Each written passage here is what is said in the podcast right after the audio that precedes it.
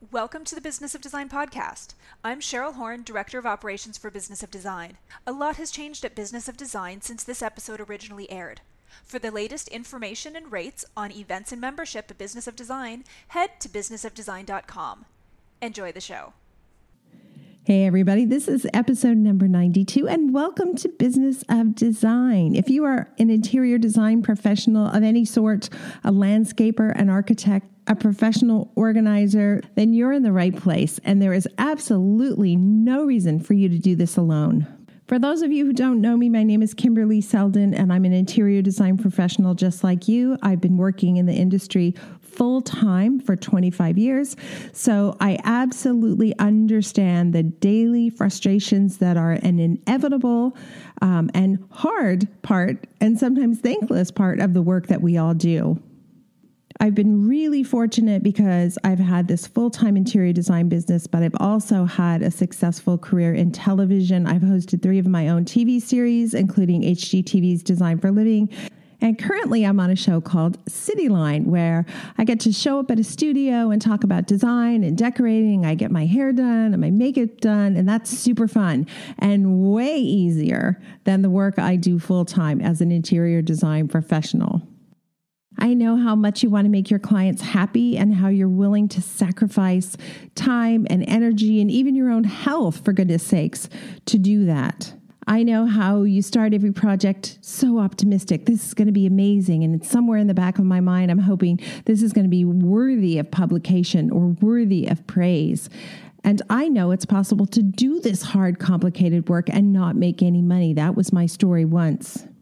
The work we do is complicated and complex, and yet we have all this public media out there design magazines, TV shows, Pinterest boards that show beautiful rooms as if they just magically happen.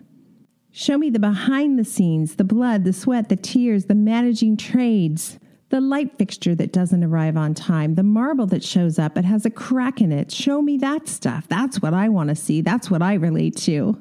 Business of Design is my journey to not only improve my business, which I did dramatically, um, and I will say that I'm very excited that this year was my second best year ever in terms of profitability. And that's significant because I did the least number of projects I've ever done. So at one point, my goal was just to do as many projects as possible. Uh, and then I realized, like, wow, you know, I'm actually going to drop dead. like, that's what's going to happen. That's how this goes. Um, so maybe we can figure out how to do fewer projects, but do them exceptionally well and make them profitable. The reality is, we cannot continue to do our best work if we don't have a career that sustains us emotionally, spiritually, and financially. So, on each and every episode, I will be sharing collective wisdom inside and outside our community. In this episode, I'm going to share 10 best business practices, and I have to laugh at the first one because it's ginormous systems.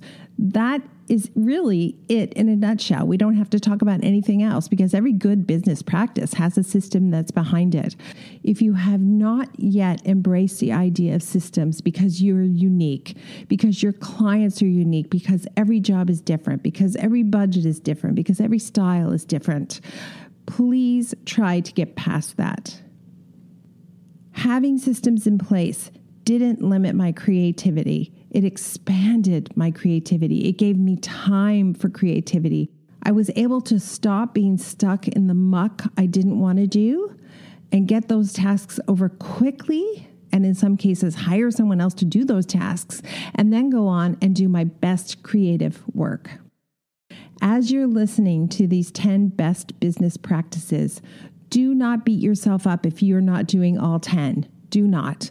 Select something that you want to improve, just one thing, and let's work on that together. That's what Business of Design is really here for to motivate you and to give you the tools you need, and to, in many, many cases, give you the actual system you need to put an end to some of the crazy making that happens on a typical job site. If you are ready to implement some of these practices, then sign up today for Business of Design membership. What better gift could you give yourself? Recently, Team BOD met at my country house and we did a walkthrough of the site. And I have to say, I was just humbled and moved to see that we have grown from 12 courses, which is where we started, to now hundreds of courses. In fact, we have so many courses, we think the site is getting a little bit overwhelming. So we're going to sunset some of those courses and, of course, add new courses that members are requesting please use Business of Design. Take our strategies, take our procedures, take our systems. They're there for you. And also use me as your business coach. Fees are increasing, and still, cost for membership is exceedingly affordable. What we're really selling at Business of Design is worth thousands and thousands of dollars, but we are offering it during the next 45 days for $67.50 a month. Come February, our rates are going up to $79 a month. And if I'm making so much money as an interior design professional, where is that money going? Well, let me tell you. We have a number of full time and part time staff. Cheryl Horn is most familiar to you.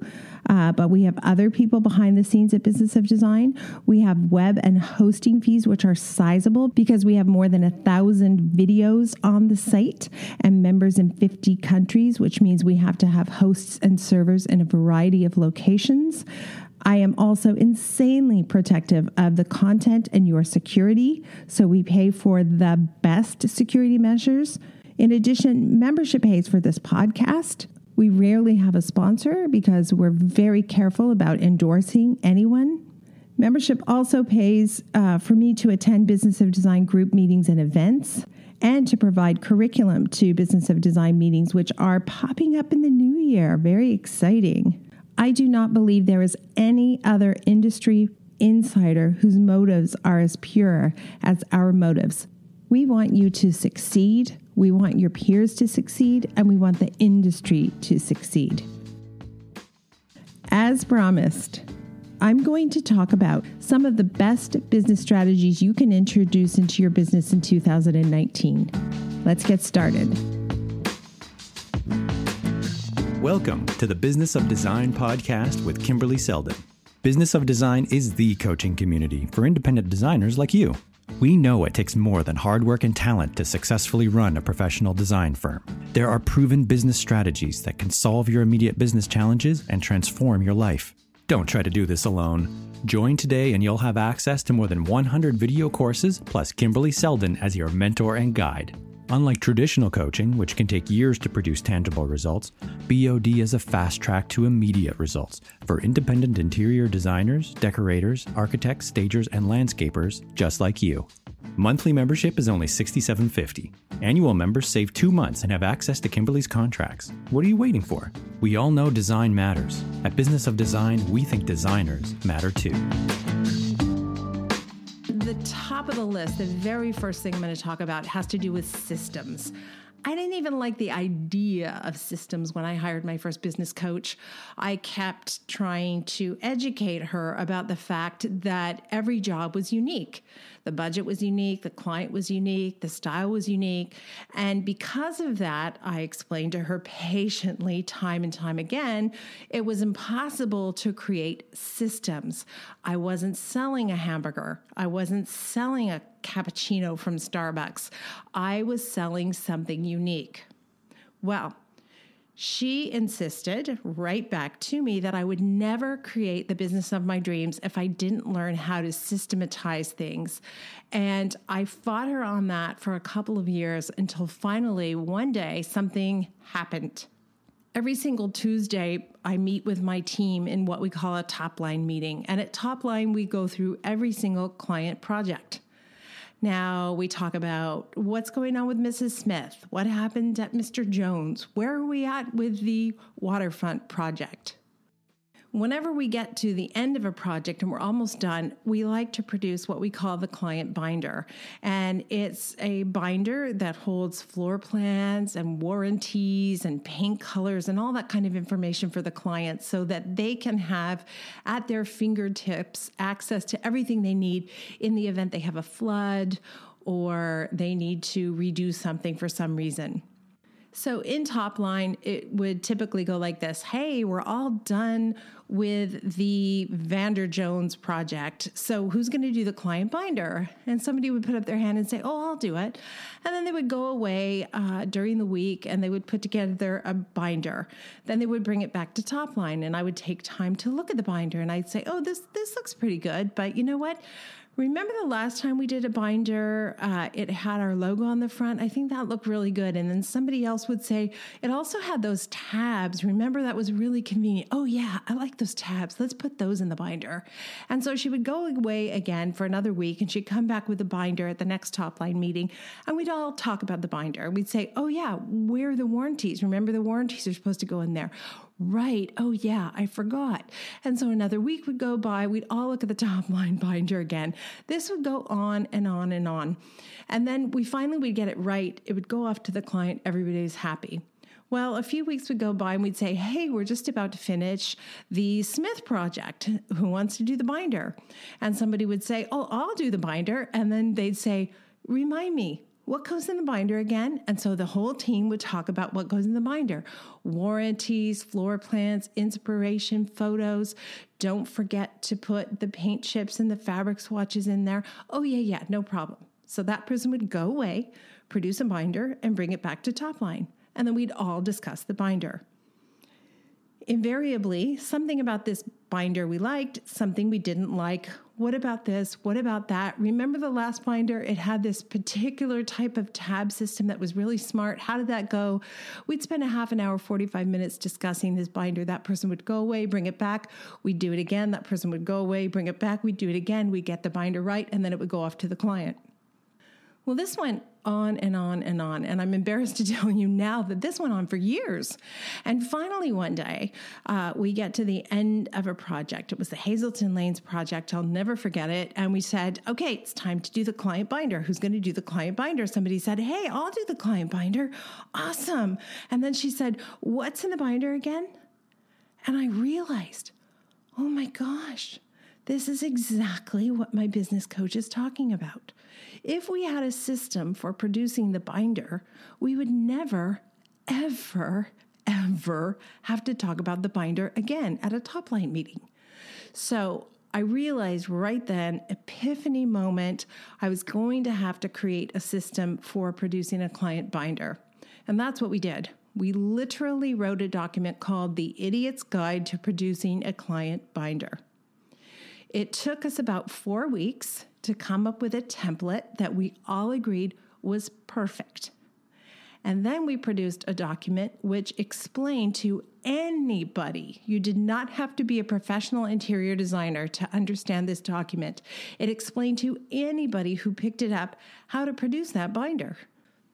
So, what happened then was really extraordinary, at least to my way of thinking. We were able to give the Idiot's Guide to Producing a Client Binder to an intern or a junior designer and say to them, listen, we just finished this big project.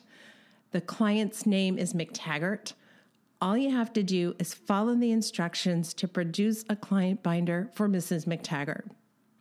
And lo and behold, that person would walk away with that instruction manual and come back to us with a perfect client binder. Think about that for a minute. We used to spend 15, 20 minutes discussing the client binder at just about every top line meeting. And I always had to see the client binder before it went out.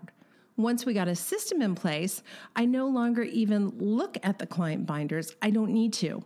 I know what's in them every single time. I know that they're produced perfectly. I know what the client gets them, that they won't have any extra questions about what's inside of them because they're labeled well. It's very clear. So suddenly that freed up hours of time as a business owner and by the way, not just my time, but my staff's time as well. Because when we're sitting in that top line meeting, there could be two or four or five of us all together at that meeting. We're all spending time talking about the binder. Suddenly, we never talk about the binder anymore. And I realized, like, oh my gosh, if that could work for the binder, then perhaps I could create systems for other things in my office. And that really was the first one. I saw the efficiency of it. I saw the impact it had on my life and my business. And I approached my business in a totally new way after that. I started thinking about what else could I create a system for? Could I create a system for the person who answers the phone? Yeah. Could I create a system for signing a new customer up to be a design client? Yes. Could I create a system for uh, receiving a contract, getting a retainer, acknowledging those things to the client, and getting the project launched? Yes, yes, yes, yes. What I found is if I broke my business down into small enough pieces, I actually was able to create systems to run every single part of it. That's a heck of a long way from where I came, which was I don't want any systems. I don't think I need systems. I'm not a bank. I'm not a Starbucks. I'm just a little decorating shop. I became so crazy with systems and processes, in fact, that my staff uh, one day, as a joke, decided to create a system for ordering coffee for everyone in the office. So uh, typically, what would happen, an intern usually would say to us, Does anybody want a coffee? I'm going to go for a run. And I would say, Oh, yeah, I would love it. I would love an extra hot double shot cappuccino uh, with 1% milk you can't use skim milk. I don't like that. And 2% is too much. So, what they have to do is they have to mix the skim milk with the 2% milk. And then it's a 1% milk. Okay. Do you have that? Did you write that down? Okay. And then want a little chocolate on top. And don't forget, I like it extra hot. And the person who was taking the coffee orders would go to each person in the office and have that same lengthy conversation. So, one day somebody decided to make a system for getting coffees and typed it all up. And what happened? Happened next was extraordinary, not just for me, but for everybody in the office. We all saw it. The intern said to us, Hey, I'm going to go for coffee. And someone said, Oh, wait a minute. Here's a piece of paper. Now, what you have to do is you have to see who wants their regular order. So she said, Who wants coffee? I put my hand up. Kathy puts her hand up. Victoria puts her hand up. Brett puts his hand up. And all she has to do is go to the store now with very detailed instructions written for getting our coffee. We all thought it was hysterical. On the other hand, we realized how much time it actually saved. I know your business is unique. I know you're unique. I know every client you deal with is unique. But the process for running a project, not unique. It really needs to be the same every time. When it's the same every single time, clients can relax and enjoy the experience of working with us. I know some of you are thinking because you're familiar with my processes and the 15 step project management strategy that I teach all the time. You're thinking, oh, it's easy for you. You have those 15 steps. But don't forget, I didn't have those 15 steps when I started down this path. I had no steps. Uh, today, yeah, I have 15 steps and I have systems within the systems within the systems. And those are all available for you at Business of Design if you're at the place uh, where I was about 15 years ago, where I was so overwhelmed and things were so out of control, I didn't know where to start. The best advice I can give you is start with whatever is most painful. For me, what was most painful was everything around money getting paid, billing the clients, invoicing the clients, all that stuff was a quagmire. It was a nightmare, and it's what I needed to tackle first. So that's the area I went after first. Today it's so different, of course. I've got all these systems, and there are, by the way, more than 100 courses on business of design. We may be up to 150 courses by now. All of those represent systems that you can use immediately in your business. If you're new, I strongly recommend you start at the beginning. Start by taking the courses that are the steps step one, step two, step three. Do them in the proper order. Take time as you listen to those courses to implement the ideas in those steps before you go on to the next one. It really, really will change your life, I promise. And speaking of step one, that brings me to the second item in my best business practice, and that has to do with pre qualifying or screening potential clients. If you're like me, when I started out, I just wanted any client. And the fact of the matter is, when we do that, when we chase the buck, as they say, when we accept any client that comes to us, what happens is we find ourselves pigeonholed pretty quickly. You accept that client who really doesn't have a budget that's realistic, or you accept the client who wants to do a little work with you but do DIY part of it herself. What happens is you then become sort of well known in that niche or that niche, and then those clients will recommend you to other clients just like them. And that's really not where you want to be. So, one of the most valuable systems we created relatively early on was a system for screening clients, for getting that potential potential customer who phones in to set up a design consultation, signed up, getting them to yes quickly, all of that stuff. So that's another system that I recommend very strongly listening to our podcasts, we have a great one with Isoon Cook, who is the woman who answers my phone and has done so for the past 12 to 15 years. Isoon very well remembers what we used to be like and what happened and what we're like now, and all of the systems that we've implemented. Isoon has a very specific strategy for taking information from the potential client, giving them information back that's going to be vital to them, and then getting them to say yes for the consultation. That's her job. She's really good at it. So you're going to love that podcast where she shares some specifics about how she transforms that potential customer into a paying client. One of the things I like most, in fact, is the fact that she has a script. So when the client calls, and of course by now she has it memorized, but she has a very specific script. When they call, she knows exactly from A to B to C to D how that conversation needs to flow and what needs to happen. So I promise you're going to love that one. Number two on my list Get yourself a thorough screening process and pre qualify those clients. In fact, you can help yourself with this right away by posting your rates on your website.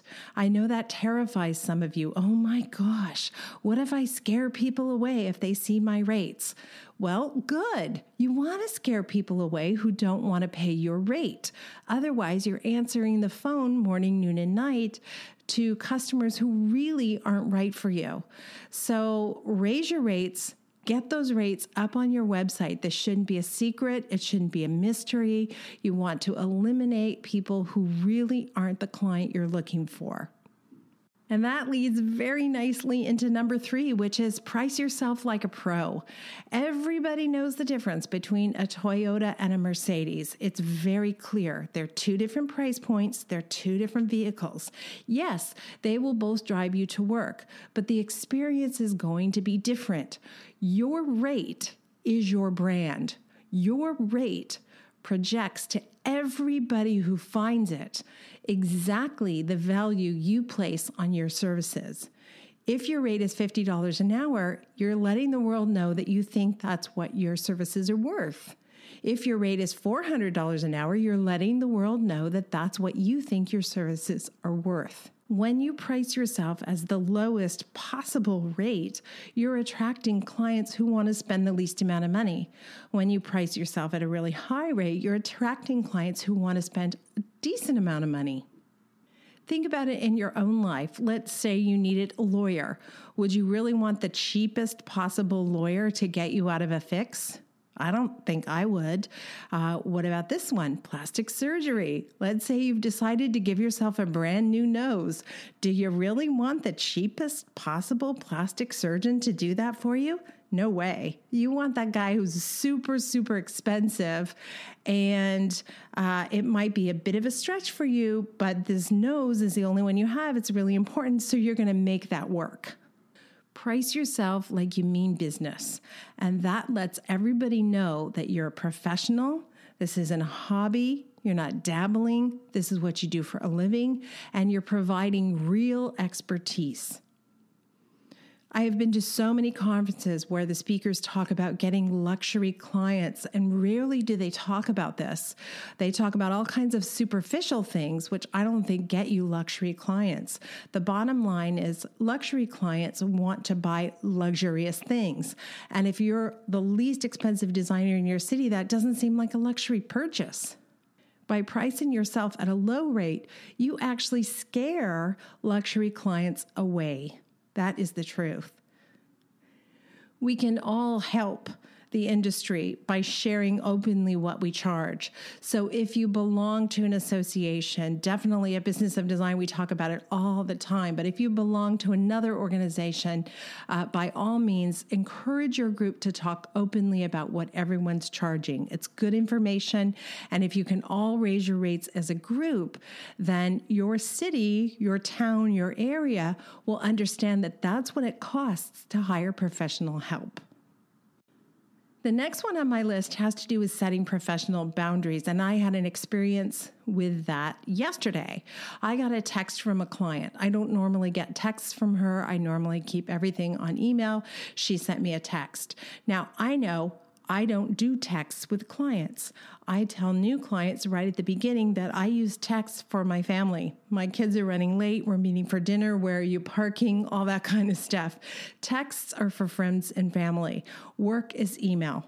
That way I can keep track of every conversation. I have it all in one place. It makes a lot of sense. But I got a surprise text from this client, wasn't expecting it. She was at a store, she found something lovely, and she sent me a photo of it. And I wasn't even thinking, I just responded like, oh, I love that. What are you, what are you thinking of doing? Uh, because it wasn't for an area of her house that we're doing. So then she sent me a text back. I responded. Before you knew it, I had an hour conversation with her by text that had nothing to do with the project I was working on. And I realized that I'm the one with my response to the very first text who set that ball in motion. So when I got another text from her the next day, I had to say, Listen, I'm so sorry about this. I got caught up in the moment, and the great picture you sent me was really fun, but I need us to move our conversation to email. If you recall, I use text just for family and friends and that kind of stuff. I don't want to mix it with work. And she, Oh, I totally forgot. I'm so sorry. Absolutely. And that sort of ended it. If I don't have professional boundaries like that, then I can find myself working 24 7. The same is true for Facebook messages. If you private message me on Facebook and you ask me a decorating question, I'm not going to answer it. If you private message me on Facebook and you ask me a business of design related question, I'm going to ask you to post it at Business of Design. Um, I need to set those boundaries, or like I said, I'd be working 24 7. Nobody despises me for having those boundaries. They all get it. Oh, right, of course, that makes total sense. Now, the same is true with emails. Uh, I don't respond to emails on Sunday evening at 10 p.m all of my emails get responded to Monday to Friday, 9 to 5 p.m. Now, if I choose to work on a Saturday, because that I do that sometimes, I might take Tuesday and Wednesday off and decide I'm going to work Saturday instead. I will prep emails, but I won't hit send until Monday morning. If I do send emails over the weekend, I may be giving the client the impression I don't have professional hours. I don't keep professional hours. And I know some of you are saying, but hey, I've got little kids and I work from home. They understand. They might understand because clients are often lovely people, but you still want to give the impression that you're running a business. That's very important because the minute you take someone's money, they have to trust that you're running a professional business that's really buttoned down. And of course, we can't talk about setting boundaries if we don't talk about the word no one of our biggest challenges, I think, as a community is uh, the fact that we're people pleasers. Right now, if I said to you, you put your hand up if you're a people pleaser, uh, the vast, vast majority of people listening would put their hands up. I don't know why that's true, but that seems to be true whenever I speak to a big audience. That if I say, Who's a people pleaser? majority of the hands go flying up into the air. While that makes us lovely people in many ways, it does make it problematic for us to set boundaries. And certainly certainly to say no, even when no is warranted. Let me give you an example. of how I should have said no but didn't and what transpired. So I remember maybe 10 years ago dealing with lovely, lovely clients. It was September. We were talking about a kind of a big decorating job that we were doing. And the client said to me, I want everything ready uh, for Christmas. And here we were, late September, nothing had been ordered. And what came out of my neck, out of my mouth next was, well, we'll really try to do that. And what should have come out of my mouth was absolutely no. There's absolutely no way we can have this project completed by December 25th. Uh, and here's why. So instead, what I said was, well, we're really going to try to make that happen. And then, of course, you know the story. I disappointed the client. We weren't able to get it done. It wasn't all my fault because, of course, the client didn't make the decisions, et cetera, et cetera. But all of that finger pointing didn't buy me any sympathy from the client. All the client remembered was that I promised to have everything done by Christmas, and I ruined her Christmas with her family because it wasn't done. I can't count how many times I did something like that to myself over the years until I finally realized, you know what, if I would just say no right at the beginning, very firmly, straight up front, I would end their hope and expectation that that thing could happen. And they might be disappointed initially, but when in fact the project finished in January, they would know that I delivered on my word. And remember, part of my philosophy with Business of Design is being able to deliver on time and on budget. So it's very important not to set up unrealistic expectations. Learning to say no has been one of the most powerful things I've ever done for myself. Some other places that no comes in really handy. You're dealing with a potential client and you tell them that, let's say, your hourly rate is $175 an hour. And that potential client says, Oh, wow, I'd really love to work with you, but I spoke with Susie Smith down the street and she's only $75 an hour. Would you be willing to lower your rate? to get this project? And the answer that needs to come out of your mouth right then and there is absolutely not. I know the value and the expertise I bring to the table. I know what's at stake. I know what how complicated, how complex these jobs are. I assume responsibility and liability for every single person that steps into your home. Uh, our rates are consistent with the value we provide. And if Susie wants to charge $75 an hour, I guess Susie knows what Susie's worth and then be quiet, right? Don't say another word. No, no, no. Another place that was extremely difficult for me to learn to say no at was around design fees. So let's say the end of the month came, I sent Mr. Smith his design fees and they came to $6,000. And you know how this goes. Mr. Smith goes, Oh my God, $6,000. How do we possibly spend $6,000? And then I began my lame justification of the time spent. Well, you know, Mr. Smith, I had to do this and we did that. And then you change your mind. And then the contractor said this. And so I had to go there there. And of course, Mr. Smith is like, yeah, yeah, yeah, yeah. All of that aside, I don't care. 6,000 is too much. I need you to lower the fee. And right then and there, what needs to come out of my mouth at least is no. We don't do that. Uh, I found that so challenging. In fact, one of the things that helped me get to that place where I could say no was providing clients with log sheets. When I started out initially, we would provide those log sheets only if the client asked for them. Today, instead, we send log sheets each and every month. Now, when a client says, $6,000, are you kidding me? How did you get there? We have a standardized, systematized response. Have a look at the log sheets. If you see any task that is inefficient or ineffective or unnecessary, we will remove the hours associated with that task. Otherwise, fees are due immediately. End of story we don't negotiate our fees anymore. What I didn't realize then is every single time I gave in and I said, you know what? Okay, fine. You know what? I'll take a $1,000 off, Mr. Smith, because you're so unhappy and I want you to be happy and money's not that important to me, blah, blah, blah. I'll take a $1,000 off.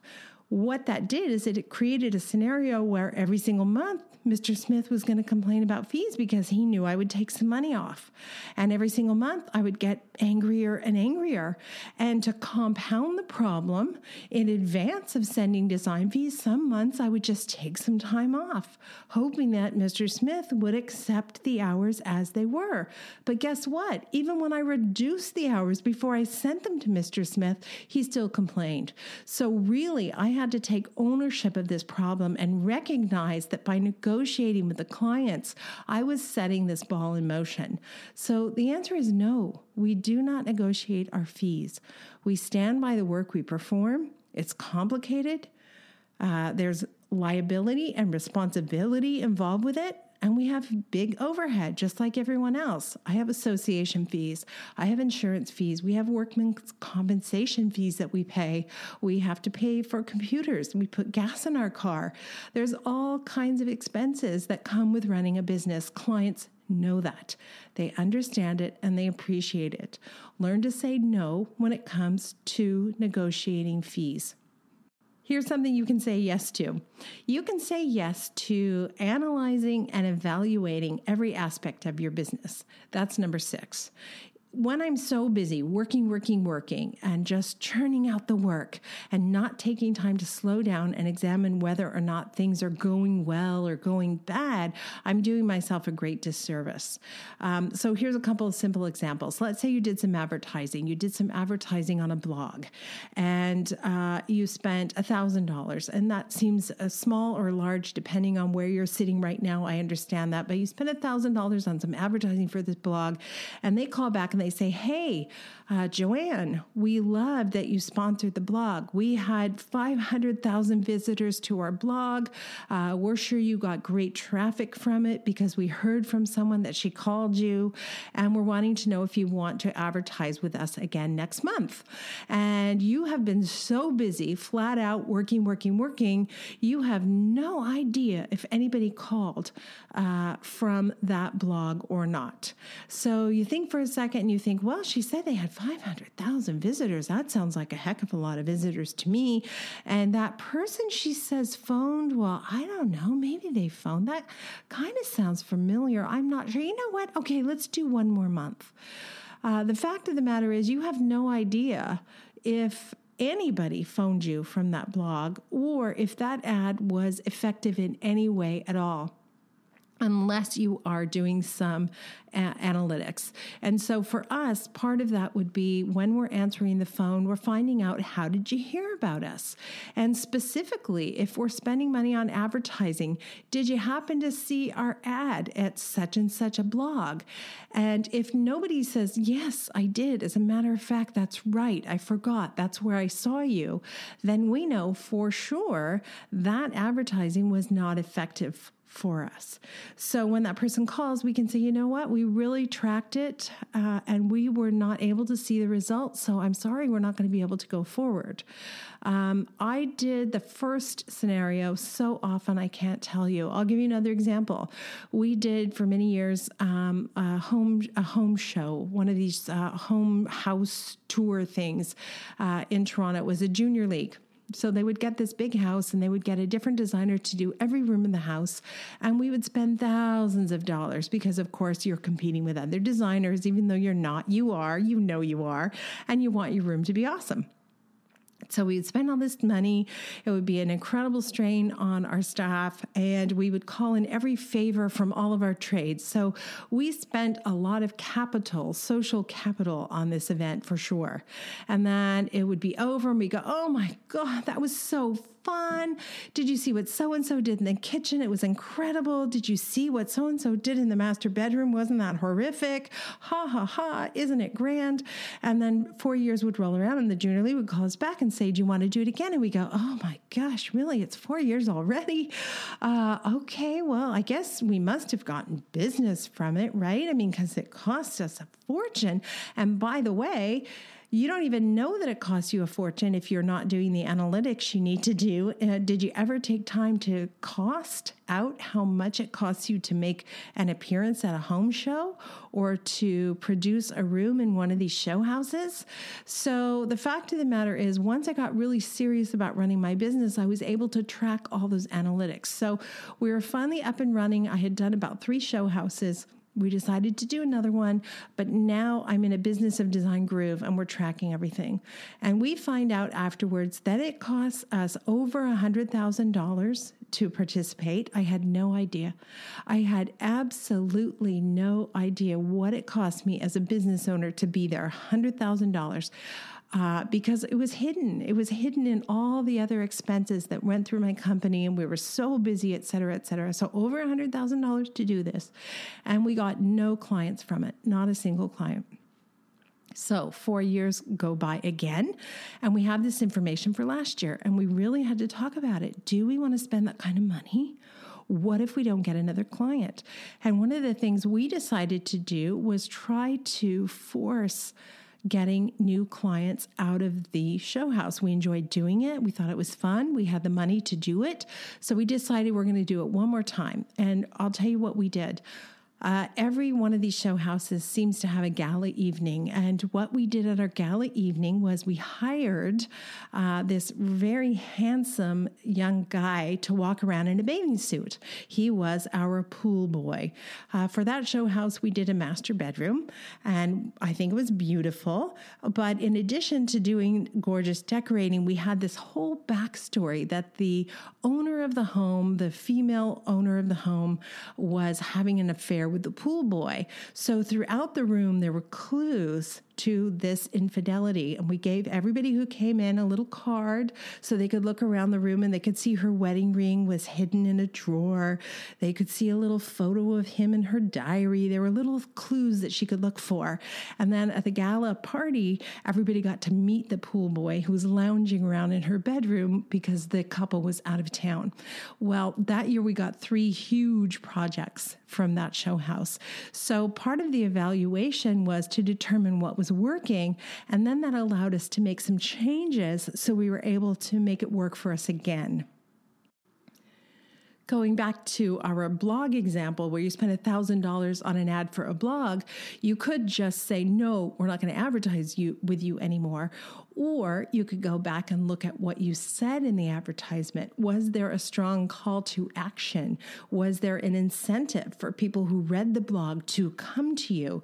You might decide it's worth spending another $1000 make those changes and see if it works the next time around but of course, none of that can happen if we're not analyzing and evaluating all the work we do uh, under a microscope, really. You know, and and that's really a muscle. It gets stronger as you do it. It's kind of like the systems. Once I created one system that was effective, then I had kind of a motivation to do another system. And when I saw that that worked, I really became, you know, fired up about creating more and more systems. The same is true for us with analytics. Uh, I think once you'll start doing that a little bit more, you find you get a lot more strong, a lot more confident, and you begin to think as a mature business owner uh, regardless of your age, by the way, you can be a mature business owner uh, at 31 and you can be an immature business owner at 61. Uh, it really isn't an age thing so much as uh, taking ownership of your business and committing to having it thrive and support you. The seventh item on my list has to do with working to firm deadlines. So, this is one that I didn't like when I first started out. I didn't really want to have to commit to hard deadlines. But what I have found uh, over the years is the more I can, the more efficient my business becomes and the more profitable my business becomes. So each of the steps has a firm timeline around it. For example, step three is typically a three week process. I know that from the time I get the contract and the retainer, it's going to take me about a week to schedule all the trades. Uh, uh, then we're going to have trade day, it might be a week or two weeks later, uh, then trade day is going to happen and I'm going to have a few follow ups afterwards. So within three to four weeks, trade day is done and done. I know also that step four is going to be a six to eight week process every single time If with a very small job, we say six weeks. If it's a big job, we say eight weeks. Every single time, eight weeks. Step five happens really quickly. And then step six to nine, that depends on how big the project is. But we're always sort of focused on when that has to be done by if you work for yourself, uh, it can be a little bit more challenging to commit to those firm deadlines. I know for me, at least, what used to happen is, you know, I'm going to go sourcing for uh, Mrs. Jones fabric on Tuesday. And I would go uh, to the fabric house to do some sourcing. I'd have a coffee, I'd do a little sourcing, and then I'd get distracted because I ran into another designer. And then it's lunchtime. And then I go back and I do a little more sourcing. And before you know it, Tuesday was over, and I'd gotten some of the fabrics I needed for the project, but not all of the fabrics. And so I'd have to go back another day. Well, in contrast today, I know that that's not fair to the clients that I haven't been focused on a timeline uh, because I'm not giving them my best work and my most efficient work. And I know also that I'm going to create a bottleneck in my business if I don't get tasks done. So now instead, what I do when I'm going to source fabrics for a client, I always begin in the morning. I don't start in the afternoon. That's not when I'm freshest. I'm fresh freshest in the morning. I always start at 10 a.m. and I do not leave the fabric showrooms without all the fabrics I need. That's my commitment. And some days, boy, it's hard. I just want to go have a cappuccino. I just want to take a break. I'm not in the mood. And I really have to talk to myself Kimberly, this is the only day to do it. You must get these fabrics selected today. And what happens then is I get a whole lot of help from people in the showrooms. They see that I'm committed to completing something. They stop, ask me where I'm stuck. I'll say, listen, I, I got to find a faux uh, leather. I need a vinyl for some bar stools, and I have no idea what fabric can go with this, this, and this for the family room sofa. So I'm kind of done. I'm sort of zapped, and uh, could you help me? And they will. They'll stop everything. They'll run around the showroom. They'll bring me 82 choices, and I say, yeah, that works and that works. Boom, I'm out of here. So develop some discipline and learn to work to very firm deadlines. That's helped me a lot, in fact. Number eight has to do with asking for referrals. I really, really, really didn't like this. I felt shy and embarrassed about it. And I felt like if I was so busy and so good, why wouldn't I have a very long list of people waiting to work with me? Why would I have to ask for work? And I had to work hard to get over this. And today, I can't say this is my number one strength, but when I have a good experience with a client, I typically will say something like, you know, Rita, you are so fun to work with. Seriously, don't you have another girlfriend who needs her kitchen done or her powder room or her patio? Come on, give me a name. I need somebody. And if I'm shocked how often they'll say, you know what, my best friend is going to do a renovation and she's, you know, in cottage country. Do you think you'd be willing to talk to her? Oh my gosh, yeah, absolutely. That would be great. I just have to ask. Uh, and for some reason, the asking part is really hard for me. Now, we've tried to put form letters in the client binder asking for referrals. That has not been as effective for us as when I just straight up ask them for another customer. So um, that's another indication that you are really working a professional business and you are committed to staying busy and you're constantly thinking about filling that client pipeline. Number nine is dear to my heart, and that has to do with having impeccable integrity. One of the things our business is kind of known for, and this is not a good thing, is being a little hinky when it comes to fees. Clients can't quite figure out where the markups are. They don't know who's making what. Uh, they're afraid that everybody's getting a kickback, and that means that they're paying a, the most ridiculous high price possible. Everybody's worried about clients price checking them. And I realized a long time ago, like, I can't sleep at night if I don't know for sure I'm running a business that is 100% clean in the event the client asks to see something something. So I'll give you a couple of, of examples because this has come up a lot recently I've, on some Facebook pages, which I love being a part of. And invariably, somebody will say, Oh my God, can you believe it? The client wants to see an original invoice for the shipping costs. Oh my God, what am I going to do? It's ridiculous. It's none of their business. And then people will pipe in and say, that's ridiculous. When you go to Walmart, you don't ask to see the original price of the cost of the item. Uh, tell them no. What a jerk. What a, you know, all kinds of nonsense like this. And I think, you know what? The fact is, clients do ask to see that stuff. They've asked me to see that stuff. They've asked you to see that stuff. Why don't I make it so it's okay? If they ask to see that stuff. Because the fact of the matter is, there's absolutely nothing you can say at that point other than okay that will not make you sound like you're hiding something by all means, you can use the example and you can say, you know, if Walmart sells a toy, they don't show you the original price of the toy. But I guarantee you, if you say that to the client, the client's going to imagine that you have 10,000% markup on that item. And that really isn't the case. In fact, often our markups are embarrassingly low. So in our office, the way that we handle something like a shipping bill is we give them that bill immediately the minute they ask for it without hesitation. So, um, the way that we work uh, shipping, duties, uh, freight, taxes, that kind of stuff. We don't put any markup on those items. So if a client asks us to see a moving bill, uh, we can send them the exact bill from the from the supplier. If a client asks us to see the shipping charges on the fabric, boy, we'll send them that bill so fast.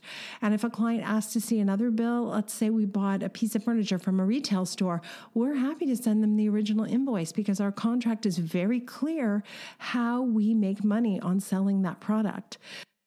That allows me to, as I said, sleep at night. I don't have to worry if a client starts threatening they want to see original invoices. We tell them, come to our office any day, Monday to Friday, 9 to 5, and you can go through all the receipts you want any any day. You don't even have to call ahead of time. There's your drawer. By all means, dig through and see all the original invoices. I have found over the years that when I get those receipts to the client immediately, they say, "Okay, thank you. Wow, I didn't think it was going to be that expensive." And I can say, "I know, it's crazy, isn't it? We totally agree.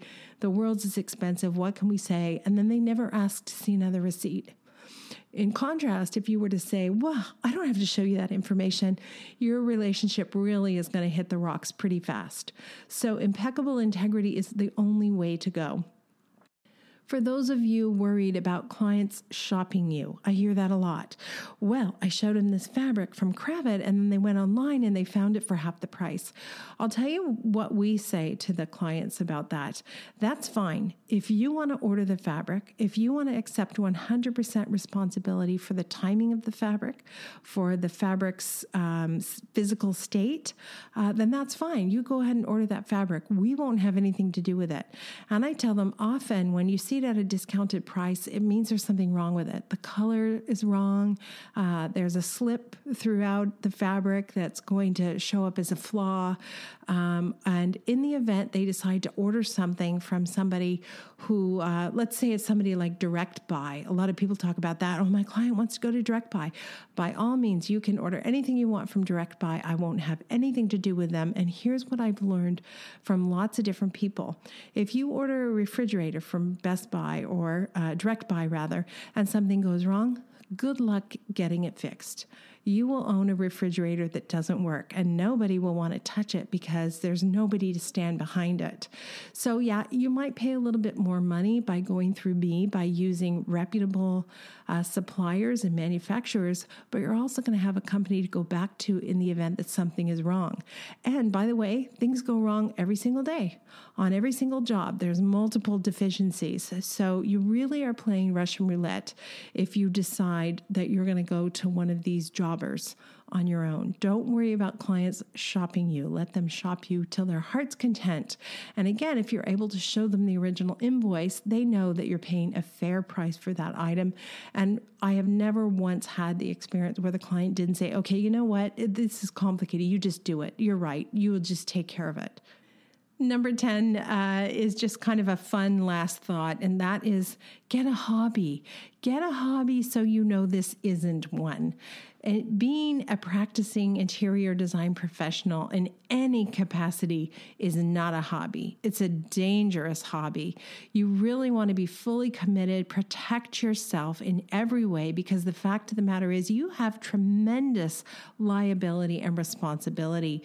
Even if you do not accept money from trades, if you are on a job site and trades are there, you could be named in a lawsuit in the event something goes wrong. It's not fair, but it's the truth. So understand that this is not a job for people who want to dabble around in some fun little decorating. It's really not. This is a job for serious professionals, and we provide serious value to people who don't have time to do the work, who don't have the expertise to do the work. And I'm not just talking about don't have the expertise to create a certain style, because quite frankly, that's the easy part of our job. They don't have the expertise to manage the workflow on a project, to manage trades, to understand how all of those moving parts come together.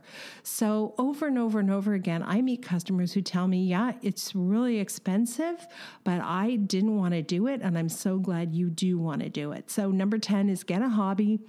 Uh, and on a very serious note, we do want to create some balance in our lives. And I was unable to do any of that until I created systems and procedures to run my business. Because until I had those in place, I was working evenings, weekends, vacation time.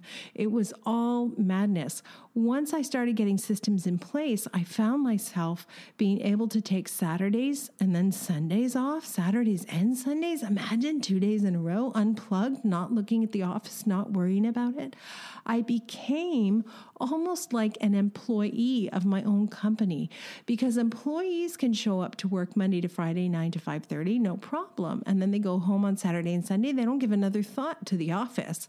Not so with the owner right? You know we're on call 24/7 and I realized once I got all of these systems in place I had the freedom of an employee but the profit of an owner. I mean that's that's a fabulous place to be right? So we do want to take care of ourselves uh, we do want a business that fuels our life, not a life to fuel our business. That's what I used to have. I thought the purpose of my life was to work, work, work, work, work, and build a business. No, the purpose of my business is to fund the lifestyle I want and to create the lifestyle I've dreamed of. And it can do that if we charge enough if we have systems and structures in place to protect us, then we can build a thriving professional business and have a life. I think we all deserve that. You guys, thank you so much for being here. All of the 10 best practices have courses relating to them at businessofdesign.com. Uh, we'd love to have you as a member. It's ridiculously affordable, $67.50 a month. Uh, sometimes people say, I'm just starting out. I don't have any money. Trust me. Take one course apply what you learn and you will make that money back over and over and over again. You can't afford not to be here. And I'm really glad you're here because uh, this is tough job no matter how you slice it. Uh, without you guys, I don't know what I do. So I appreciate you spending the hour with me. I look forward to seeing you next time. Thank you for being part of the Business of Design community.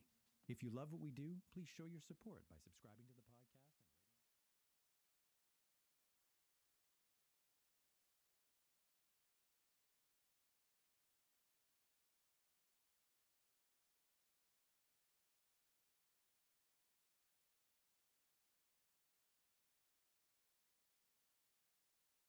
up for a monthly or annual membership. Together, we will achieve extraordinary results. Start today.